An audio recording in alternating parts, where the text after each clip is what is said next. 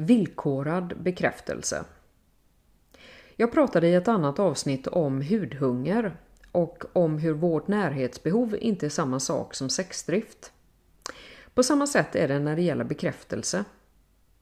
Män får tidigt lära sig vad som ger dem mest bekräftelse och det är att han ska vara en sexmaskin. Ständigt på, ständigt högpresterande. På ett sätt som är helt omänskligt. Det är så han får den viktigaste bekräftelsen. I det läget väger det lätt att vara en schysst brorsa, en bra vän eller en god granne. Alla de sakerna säger lika mycket om att vara en bra person. Men vår kultur och mest av allt porren förstärker betydelsen av sexuell bekräftelse för män till max. På ett sätt som det inte riktigt är för kvinnor. Resultatet blir givetvis att män fostras till att söka den sortens bekräftelse mer än annan. Kanske till och med inte värderar annan bekräftelse lika högt om den inte berör hans sexuella förmåga.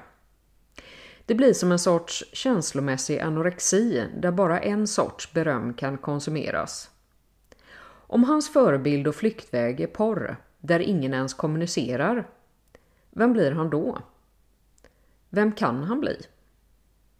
Självklart behöver män bekräftelse på andra områden också för att känna sig värdefulla.